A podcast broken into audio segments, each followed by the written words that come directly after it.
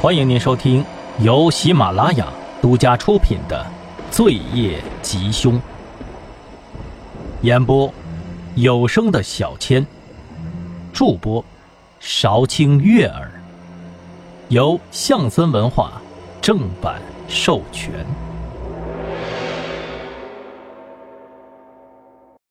第六十四章，气死人了！王旭东这个笨蛋！丁琳琳愤怒的冲了进来。嗯，好的，我会尽快复查完归还的。谢谢你的配合。丁文璐撂下了电话，他刚刚在申请把近期死者的遗物都拿回来重新检查。姐，丁琳琳撒娇的凑到了丁文璐的身边。我说话呢，你咋一天天的就知道泡在实验室里跟尸体打交道呀？丁文璐则是完全沉浸在了自己的工作里。丁琳琳叫了好半天，他才回过神来，拿了一份档案袋给了丁琳琳。你回来的正好，帮我把这个送到第一人民医院的检验科，我已经跟人家约好了。哼！丁琳琳努了努嘴，不情愿的接过了东西。今天外面风大，记得把围巾戴好。丁文璐嘱咐着。丁琳琳走出了刑侦局，拦下了一辆出租车。她掏出手机，看到汪旭东发了好多跟他道歉的消息。现在他哪里听得进去这些呀？气鼓鼓的摁下了关机键。丁琳琳长得漂亮，又擅长唱歌跳舞，在学校的时候是名副其实的校花。毕业顺利考入了政法系统，在第一次出现场的时候就认识了。汪旭东。那时候他还没在滨海市局呢。那次嫌疑人的家属十分激动，趁着警察不注意，拿着菜刀朝着丁琳琳劈了过去。在这千钧一发的时候，一个高大帅气的身影猛地出现在他面前，干净利落地制服了对方。哎，你有事吗？下次机灵点，太危险了。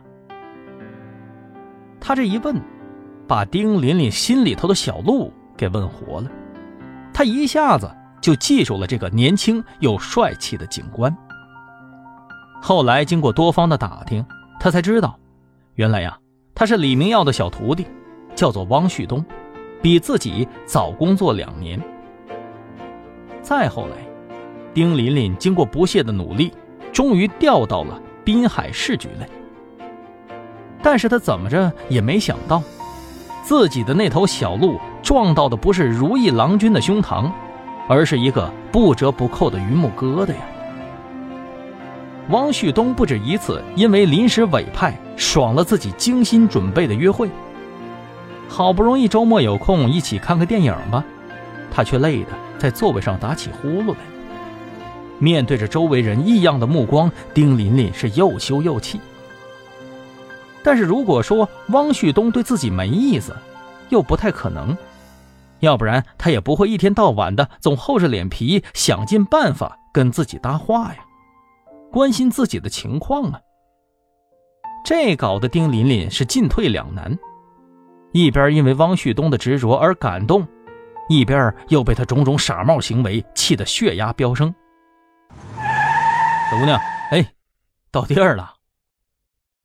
司机师傅的声音让丁琳琳回过神来。他走进了医院，问了导诊台，也没耽搁，直接就到了检验科。但是他没注意到的是，在检验科旁边十几米外的一个角落里，一个人正在打着电话。是小郑，他正在跟易兴汇报情况。什么？你说他把看守砍伤了，逃了出来。易星惊讶的声音从电话里传了出来。哎，是啊，叶老师，嗯，有一个还伤的挺严重的，正在抢救呢。不过，他也受了伤，我估计应该会在什么医院吧。叶老师，快点着手调查呀。易星继续追问。嗯，在仓库的位置弄清楚了。附近有哪些医院呢？哎，叶老师，弄清楚了，最近的应该就是第一人民医院。我已经到这儿了，你们赶紧来，要不然被赵百康抢先了。嗯，好，知道了。一星挂断了电话。王旭东在一边听着，也猜出来一个大概了。怎么了，叶顾问？吴文杰案的嫌疑人跑了。一星严肃的点点头，说道：“嗯，是啊，而且还伤了人。他真是一个十分危险的犯罪分子。赵百康也在找人抓他呢。咱们也赶紧上路吧，万一他狗急跳墙了，就更麻烦了。”嗯，行，易顾问，你是说他可能在第一人民医院是吧？得嘞，我现在带人就去。汪旭东说着起身，快步出门了。丁琳琳交接了证物，从医院旁一楼的库房路过，打算去吃点东西。突然，他就发现库房的门竟然是虚掩着的，里面似乎还有动静。好奇心驱使着丁琳琳想去一探究竟。他刚刚探出头去，就发现。在里面拐角处，一个护士正以奇怪的姿势躺在地上。库房里光线昏暗，唯一的光源是一扇打开的窗户。小姐，你没事吧？丁琳琳慢慢的走了过去，然而空气中淡淡的腥味让她本能的反应了过来，是血。再仔细一看。有红色的液体从那护士的身体下渗了出来。丁琳琳立刻就警觉了起来，掏出手机，赶紧按下了开机键，然后蹲下身子想检查地上护士的生命体征。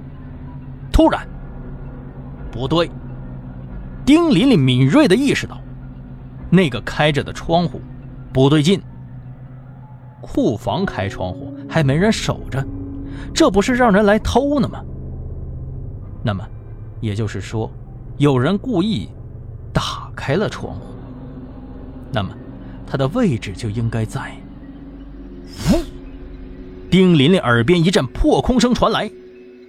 丁琳琳好歹也是跟姐姐练过的，当下一个侧身滚到了一旁，躲过了第一次攻击。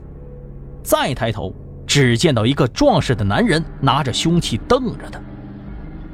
丁琳琳脑袋转得飞快呀，她先发制人，趁着对方不注意，朝着他肚子就是一脚。对方也没有想到这个女孩会强烈反抗，一时疏忽被击倒在地。丁琳琳看准时机，立刻抽身往杂物过道跑，准备绕开歹徒，跳窗逃出去。就在这时，她感觉小腿一阵剧痛。然后脚踝被一股巨力拉住，摔倒在地上，鼓鼓的鲜血就冒了出来。歹徒趴在地上，死死地抓住了他的脚踝，不等丁琳琳反应过来，又落下了重重的一刀啊！疼啊，钻心的疼啊！但是丁琳琳知道，她必须要反抗，再这么耗下去，下一次歹徒肯定是要来。致命的一击了，亲爱的听众朋友们，本集播讲完毕，感谢您的收听。如果喜欢，记得订阅和打赏一下哟。